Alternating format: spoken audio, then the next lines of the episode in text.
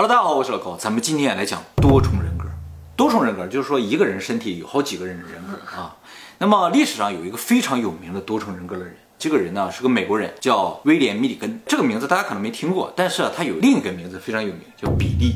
那么今天呢，我就给大家介绍一下比利和他的多重人格。一九七一年十月份的时候，在美国俄亥俄州的一个地方，十天之内啊连续发生了三起抢劫案。那么根据受害者的描述啊，三起抢劫案的犯案过程基本一致。就说有一个人在停车场劫持了他们，然后让他们开车去银行，从银行取钱出来，把钱给他，然后这个人就跑了。由于整个犯案过程基本一致，而且犯案地点也都离得很近，所以警方认为这就是一人作案。那么由于作案人啊手法非常熟练啊，所以警方就认为这个人可能有前科，于是呢就找有前科的人照片给这个受害者看，受害者很快就认出了犯罪嫌疑人啊，三个人都说，哎，就他，就是比利。这个比利啊，当时二十二岁啊。其实他在两年前因为抢劫药局而被关了起来，半年前刚刚假释。那么后来警方呢，在这个受害人的车上也找到了指纹，和比利的指纹也一致，就认为肯定是他了，就实施了抓捕啊。整个抓捕的过程也非常的顺利，比利完全没有反抗，而且呢，他表现呢非常的无辜，说：“ 哎，你们为什么抓我，是吧？”那么警察到了比利的家里之后啊，发现一个非常奇怪的现象，就是他的家里啊，明显好像住了好几个人，因为有的地方呢。特别的干净整齐，有的地方又特别的乱，哦，明显感觉住了好几个人，但是呢，确实就他一个人住在里，合租的感觉，哎，有点这种感觉。那么后来在审讯的过程中呢，这个比利不断强调说，我从来没有抢劫或者什么的，如果真的有的话，我向你们诚挚的道歉。当时警察就觉得他肯定在装。在那之前，没有人知道有多重人格吗？在这个地方，我们稍微介绍一下时代背景啊，在一九七七年那个时候，即使在医学界也不太承认多重人格。在警局，如果发生这种情况，基本上就是犯罪嫌疑人在装。那么在审讯的过程中啊，首先比利他不承认他是比利，然后呢就不承认自己的违法过程。于是当天呢，警察就把他和另一个犯人铐在一起，送到这个拘留所去了啊。但是到了拘留所，犯人下车的时候，警察才发现比利的手铐被解开了，他本人一脸茫然的坐在车里，不知道自己发生了什么。然后警察就问这个跟他铐在一起那个犯人，说这手铐为什么开了？这个犯人说他自己解开了，这小子可厉害了，一下就解开了。但是比利自己好像不知道这事儿。那么关到拘留所之后啊，比利的性情也发生很大的变化。一开始抓他的时候，他感觉很无辜嘛。但是在这个拘留所里，他就变得非常暴躁，又头撞墙。后来警察就怕他自杀，就给他穿了一件就是手捆起来那种衣服，哎，叫拘束衣。令警察大吃一惊的就是，他居然自己解开了一个拘束衣，把衣服脱下来卷成枕头，躺在那睡着了。这个警察就稍微觉得这人可能有点奇怪了啊，就把法医叫来，是一个心理医生，和这个比利就交谈了一下。他说：“请问你的这个身份证号是多少？”比利说：“我没有身份证号。”他说：“你的身份证号不是几几几几吗？”比利说：“那是比利的号，不是我的号。”那这个法医就问了说：“那你是谁啊？”他说：“我叫 David。”他说：“那比利在哪儿？”他说：“比利在睡觉，在哪睡觉呢？在这里睡觉。”那么这个法医就跟这个 David 说了，说我要和比利谈两句话。这个 David 说不行，亚瑟不同意。没有亚瑟的同意的话，任何人都不能叫醒比利。如果叫醒他的话，他会自杀。David 是这么说的。比利会自杀。比利会自杀。我我在这提醒一下，今天这个故事会非常的混乱。那么法医发现啊，这个 David 不停的在啃自己的手指头，嗯，而且说话非常稚气，就问说你几岁啊？他说我八岁，马上就九岁了。那么法医就说：“这样吧，既然这个没有亚瑟的同意，我就不能叫醒比利的话，那你让我跟亚瑟谈一谈。”戴维说：“好，我去给你找亚瑟。”说完了之后，他就低下头，然后眼睛发直，然后嘴就开始动，不停的动，自言自语那种感觉。过了一会儿，他再抬起头，变成亚瑟，能控制，他能控制，就是这个亚瑟让这个法医完全相信他是多重人格，因为这个亚瑟是一个英国绅士。他对对对，这个亚瑟啊，说话带有英国上流社会贵族的口吻，这种口吻呢，被认为是无法被模仿。嗯，哎，你没有在贵族圈里生活过，你就不会用那些词儿。那么亚瑟呢，特别热衷于研究科学和医学，而且呢，他是个近视眼，戴眼镜。剩下的人格不戴眼镜，只有这个亚瑟戴眼镜。那别的人格不近视？不近视。一会儿我再给你讲更神奇的。这个亚瑟醒过来之后呢？他也首先不知道自己处于怎么个状况，说我这是在哪儿啊？这个法医就给他解释一下啊。然后这个亚瑟了解了情况之后就说：“你如果想叫醒比利啊，必须得到我们所有人的同意。”那么说完这句话之后呢，这个亚瑟就突然变成了叫艾伦，一句话就走了。啊，就是就又低头又抬起头，就变成艾伦了。那么这个艾伦呢，是一个非常健谈、比较友好的一个家伙，而且呢，他是所有人格中唯一一个右撇子，剩下所有人格都是左手写字，只有艾伦是右手写字，而且只有艾伦抽烟。后来了解中发现，艾伦这个人擅长画肖像画，就是艾伦画的肖像画。哦艾伦出现之后呢，他又切换成其他的人格。然后就法医就跟所有的人格不断的打招呼，每一个人格唤醒了之后，他都会先大吃一惊一下，哎，我这是在哪儿？我为什么在这儿？然后这个法医就给他解释一下，你为什么在这儿？大部分人格都非常友好，但是大部分人格都不太善于交谈，比较内向的那种感觉。那么后来呢，就是通过非常健谈的这个艾伦的人格，了解到他内心是如何切换人格。这个艾伦说，他的内心深处啊，有一个所有人格共同的空间，是一个黑暗的房子。在这个房子里，所有人格站成一圈儿，中间呢有一束光打在地上，哪一个人格要控制身体，哪个人格就站到这个光圈里，他就控制了比例。但是谁站进去由亚瑟决定。为什么？所有人都听亚瑟的。每一次切换人格的时候啊，他都会眼睛发直，然后不停的这个自言自语嘛。这个过程其实就是所有人格在交谈的时候。然后最终呢，还是由亚瑟来决定谁站到这个光圈里。那么后来呢，这个法医啊就觉得这个情况特别的复杂了，就找来了更多的法医、更权威的这个精神学家来看一下比利这个情况。这些法医啊，这些心理学家啊，他们大多都是不相信多重人格存在，但是在看了比利的情况之后，所有人都相信这一定是多重人格。哎，因为他所有人格切换的特别的快速，而且每一个人格都各有特点，非常的稳定，不会出现人格和人格产生重叠的情况。每一个人格都是一个单独的人。后来经过长时间观察，断定的比例总共有二十四个人格。那就去问一下亚瑟就可以了啊。一共有多少个人？也有这个道理，但是啊，其实亚瑟也不愿意提出他有多少人格。为什么？其实里边有些人格亚瑟不喜欢，就把他封印了。哦。哎，我说了嘛，是长时间观察才发现了二十四个人格，因为里边有十三个人格是亚瑟并不喜欢的人格，这人格是在后来的康复治疗中才发现。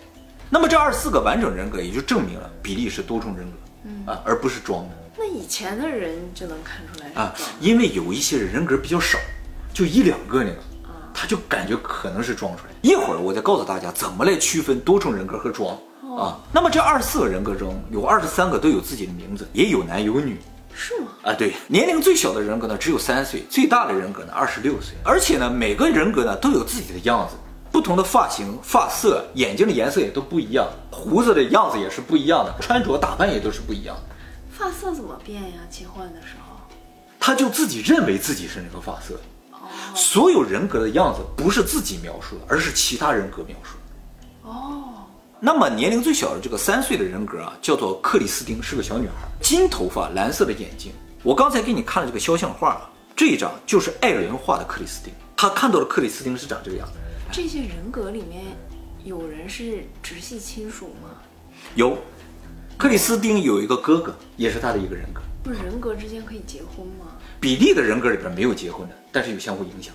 要一结婚惨了，繁殖不完。其实不是这样的，即使结婚也不能繁殖，因为所有的人格年龄不会增长，状态也不会发生变化。哦，他们不会长，不会长，所以三岁的人格永远是三岁。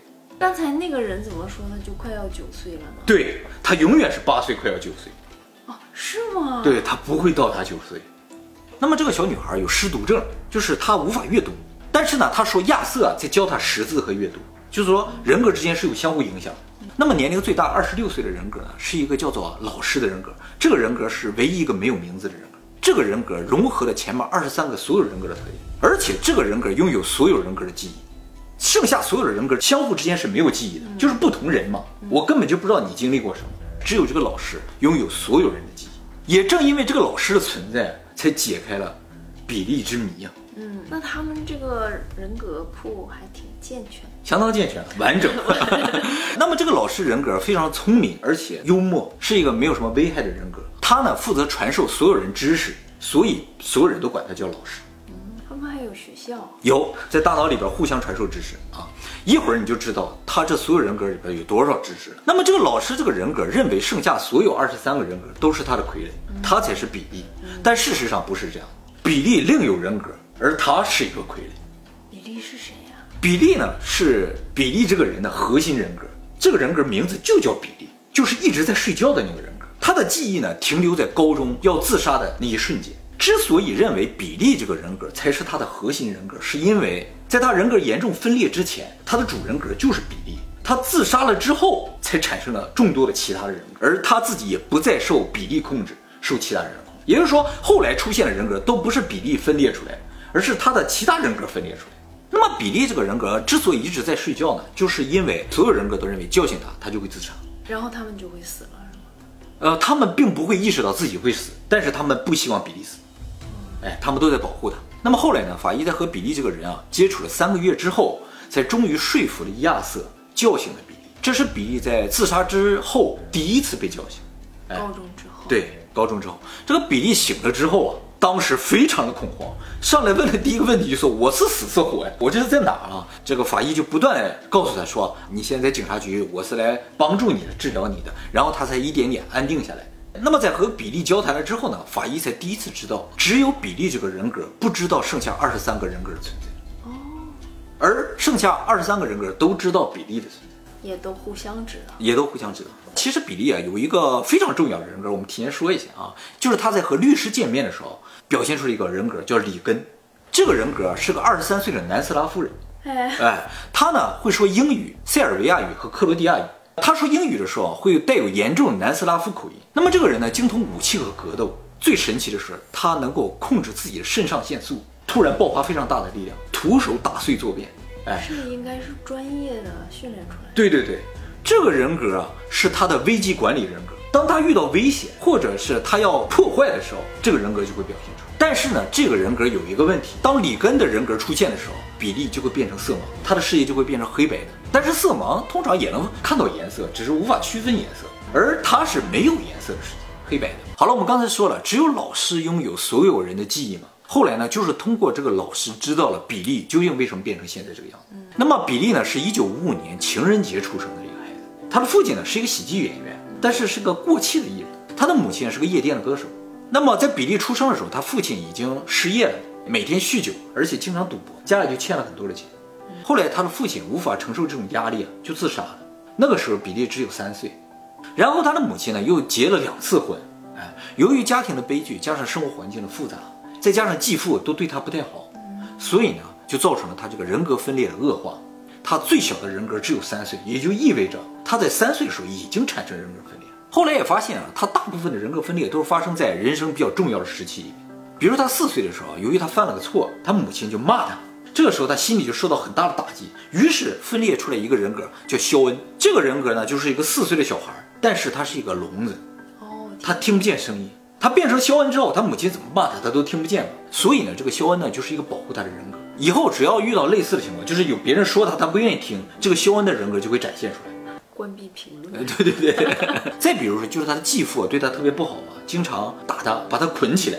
于是呢，他就产生了一个汤米的人格。这个人格呢，就是解开手铐那个人格。他是个逃脱专家，就在他和他继父不断的斗争之中，学会了各种逃生术。所以只要他被人捆起来了，或遇到危险的时候。这个汤米的人格都会被激发，也就是说，他的很多人格其实都是他在遇到困难或者危险的时候激发出来。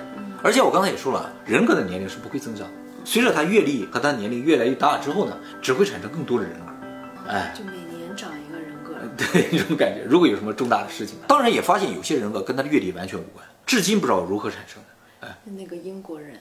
对，有些女性的人格之类的。但其实呢，到他十七岁为止，比利都不知道自己有多重人格。他是怎么发现自己有多重人格的呢？是他发现他会突然有好几天没有记忆，而且呢会突然出现在他自己不知道为什么出现的地方。所以这种无法控制的，类似于穿越的情况发生呢？空间移动，时空穿越，时空穿越，哎，时间也变了，空间也变了，就让他觉得极端的恐惧。后来呢，他就觉得无法承受这种压力，就决定自杀。他计划呢跳楼自杀。当他正准备跳的那一刹那，里根的人格产生了。这个人格呢压制了他，让他自己救了自己一命，没有跳下去。但从此比利就睡着了，里根就是那个南斯拉夫人，那么比利的记忆呢，也就停留在那一瞬间，他只记得自己要跳了，但是后来就没有了。下一个记忆呢，就是在警局被唤醒。他家里人没有发现他？其实没什么家里人，他的母亲啊，不断的离婚结婚，继父对他不好，他自己跑出去住的那种。所以呢，比利对抢劫这事儿一无所知。我想讲到这儿，大家可能都忘了抢劫的事儿了，是吧？那么他这个主人格啊，在睡着之前啊，他其实已经产生大概七八个人，但是没有什么破坏性，只是经常占据他的身体，让他自己失去记忆。剩下的十几个人格都是后来从里根开始不断演化出来的。那么她呢，还有一个非常特别的人格，就是一个十九岁的女性，叫阿达拉娜。那么这个人格性格内向，但会做饭，会收拾家务，还会写诗。那么由于亚瑟非常不喜欢这个阿达拉娜啊，所以呢，这个人格一直被封印着。后来到康复治疗的时候才被发现。为什么不喜欢啊？哎，这里边有很多人格，亚瑟都不喜欢。会做饭，会收拾。对呀，挺好的。所以比利会做饭啊，会收拾家这个才能是后来在康复中心才发现的。原来这人啥都会。那么像这个阿德拉纳这个人格是怎么产生也不知道。那么比利在警局被唤醒了之后呢，他不知道自己有其他人格所以警察呢就尝试让他明白他有多重人格。怎么让他明白呢？就是用录像机把他所有人格的表现都录下来，然后给他看。他看完了之后深受打击，于是又睡着了。哎，比利这个人格又睡着了。但是比利睡着也没关系，因为一直以来控制比利的也都不是比利这个核心人格，而是里根呢、亚瑟这些比较强大的人格。那么说到这儿呢，犯罪的人格究竟是哪个人格呢？其实啊，他第一次抢劫药店的时候，那个人格叫凯文。凯文这个人格啊，擅长精心策划和犯罪。那么凯文犯罪之后，凯文被抓了嘛？到了监狱里之后，他的人格就切换成里根了，因为对他来说这是一种危机，只要有危机，里根就会出现。所以整个在监狱里度过的是里根，那里根好菜。出了监狱之后呢，他的人格呢又变成了阿达拉纳。哎，这个女性是非常温柔的嘛，而且不怎么说话的嘛，就很快就找到了一个花店的工作。但是在工作的过程中，她人格突然又变成了其他男性，她自己不知道自己为什么在这工作，所以老板就很快把她开除掉了。后来他又换了几份工作，都出现这种情况，就是在工作过程中突然人格发生变化，自己完全不知道自己为什么在这工作，于是都被开除了啊。那由于他找不到正常的工作，就没有收入嘛，所以生活越来越困难。当这个困境越来越严重之后，里根再次出，于是里根就想，我得去弄点钱呢。但是里根这个人格没有什么计划性，他就出门了，走到了一个停车场附近，看到停车场有个女性正在停车，他的人格突然又变成了阿德拉娜。就上前跟那个女性进行交谈，交谈了一半，他突然变成了凯文，就是犯罪那个人。嗯，这个凯文呢，就用枪抵着受害者进到车里，逼他开车到银行取钱。抢到了钱之后呢，往家走，往家走半道，他又变成了里根。里根的记忆停留在刚出门，所以里根突然觉得，哎，我怎么一出门手里就一把钱呢？嗯，太开心了。然后呢，他就拿着钱回家了。回到家之后，他的人格呢又变成了汤米。汤米一看，哎，桌子上这么多钱，于是汤米就把钱花掉了。花掉了之后，过了一周，他又变回了里根。里根说：“哇，我刚拿钱回家，钱怎么就没了呢？到处找也找不到。”于是里根就想：“那我再出门。”果然，一出门之后就开始重复这个过程，就每次都是里根，哎，一出门就有了钱，拿了钱回家之后，钱就没了。于是他就又出门，于是重复了三次。整个过程里一直很倒霉的就是里根，一直花钱很爽的就是汤米。一直犯罪就是凯文每次就是他们三个循环，四个还有这个阿达拉娜，所以他犯罪的时候下手都是女性，而且这女性都描述说这个人看上去特别的友好，就完全看不出这是一个要犯罪，就是说着说着话突然就变了，变成一个罪犯，哎，而且犯案的过程非常的熟练。那么了解了整个过程之后呢，法官以及检方这个检察官都深信比利是有多重人格，于是，在一九七八年，法官就裁定比利无罪，但是呢，他要接受治疗。这个病不治好之前，他是不能够回归社会的。那么后来采访这个检察官，为什么他也认为比利是有多重人格的？他不是装的。这个检察官就说了，他认为这个比利有多重人格最主要原因就是他的口音，他每个人格都有完整的、体系的、没有错误的口音，尤其这个上流社会的口音，让他觉得这完全不可能是模仿出来的。他也想模仿，模仿不到。血脉压制，血脉压制。那么至于他为什么会有这个上流社会的口音，至今都不知道。那么审判结束之后呢，比利就被送到精神病院接受治疗。他的治疗过程啊，其实不是要消灭其他的人格，而是要统一他的人格，统一成一个。于是他们就在这二十四个人格中选了一个，就选择了老师这个人格，因为只有这个人格拥有所有人格的记忆。那比利怎么办啊？比利的人格就到高中就为止了，而且很容易睡着。不是一个正常人，不能以他为核心人格。而且他的记忆停留在高中，就算回到社会了，他怎么继续工作？是不是？也没有什么一技之长。那这就不平等了呀。是啊，但是也只能压制比利这个人格，压制剩下所有人格，只让老师人格存在就比利要知道是这么回事，就不会开心了。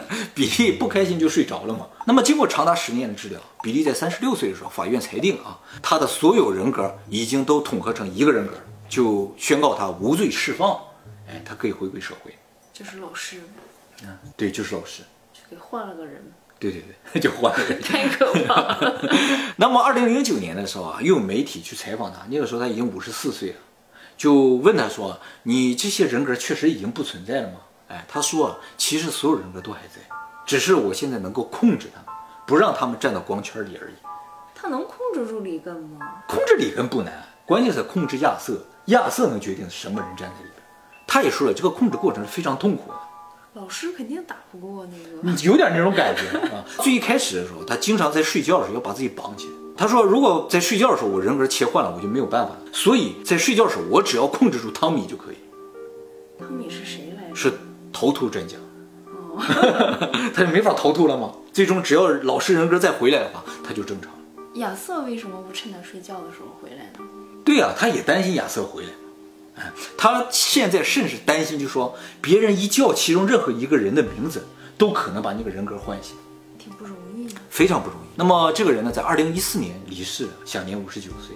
好了，那么我们说到这儿啊，这个我给二十四个人格稍微整理一下，呃，给大家说一下，是吧？哎，他的第一个人格就是核心人格，叫比利，记忆呢直到高中就为止。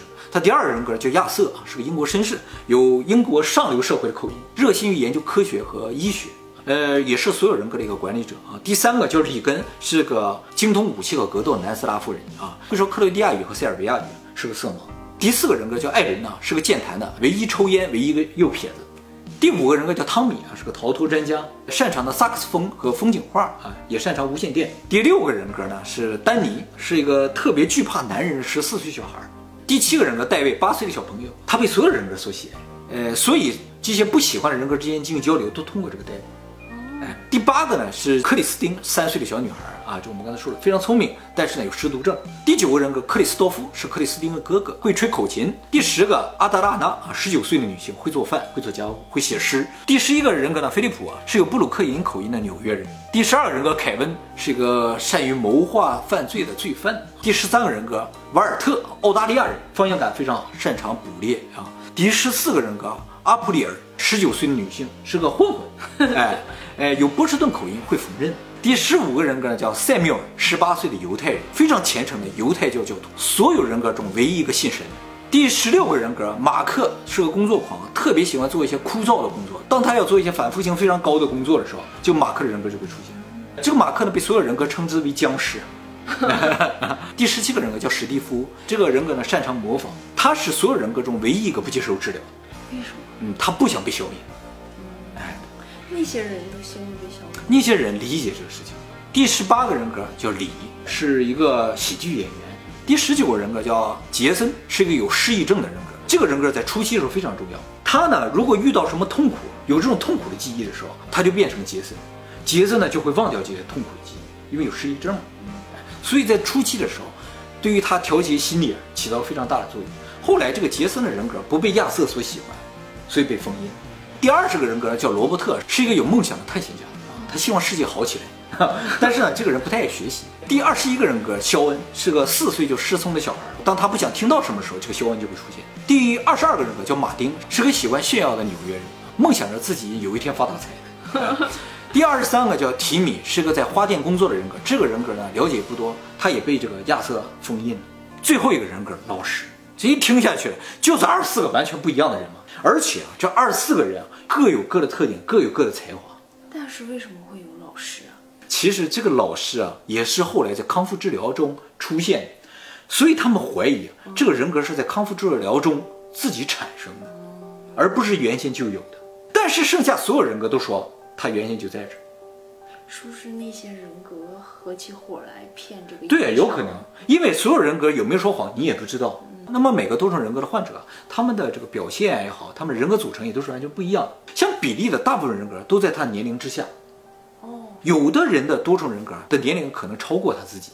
而且目前发现啊，多重人格的人大部分都是天才，像这个比利就是个天才，他会画画，会吹萨克斯风，会弹琴，会吹口琴，而且有的人格擅长医学，擅长科学，有的人精通武器和格斗嘛，对不对？什么都会，而且他还擅长克罗地亚语、南斯拉夫语，说塞尔维亚语，你上哪会去？英国贵族口音哪来的？是啊？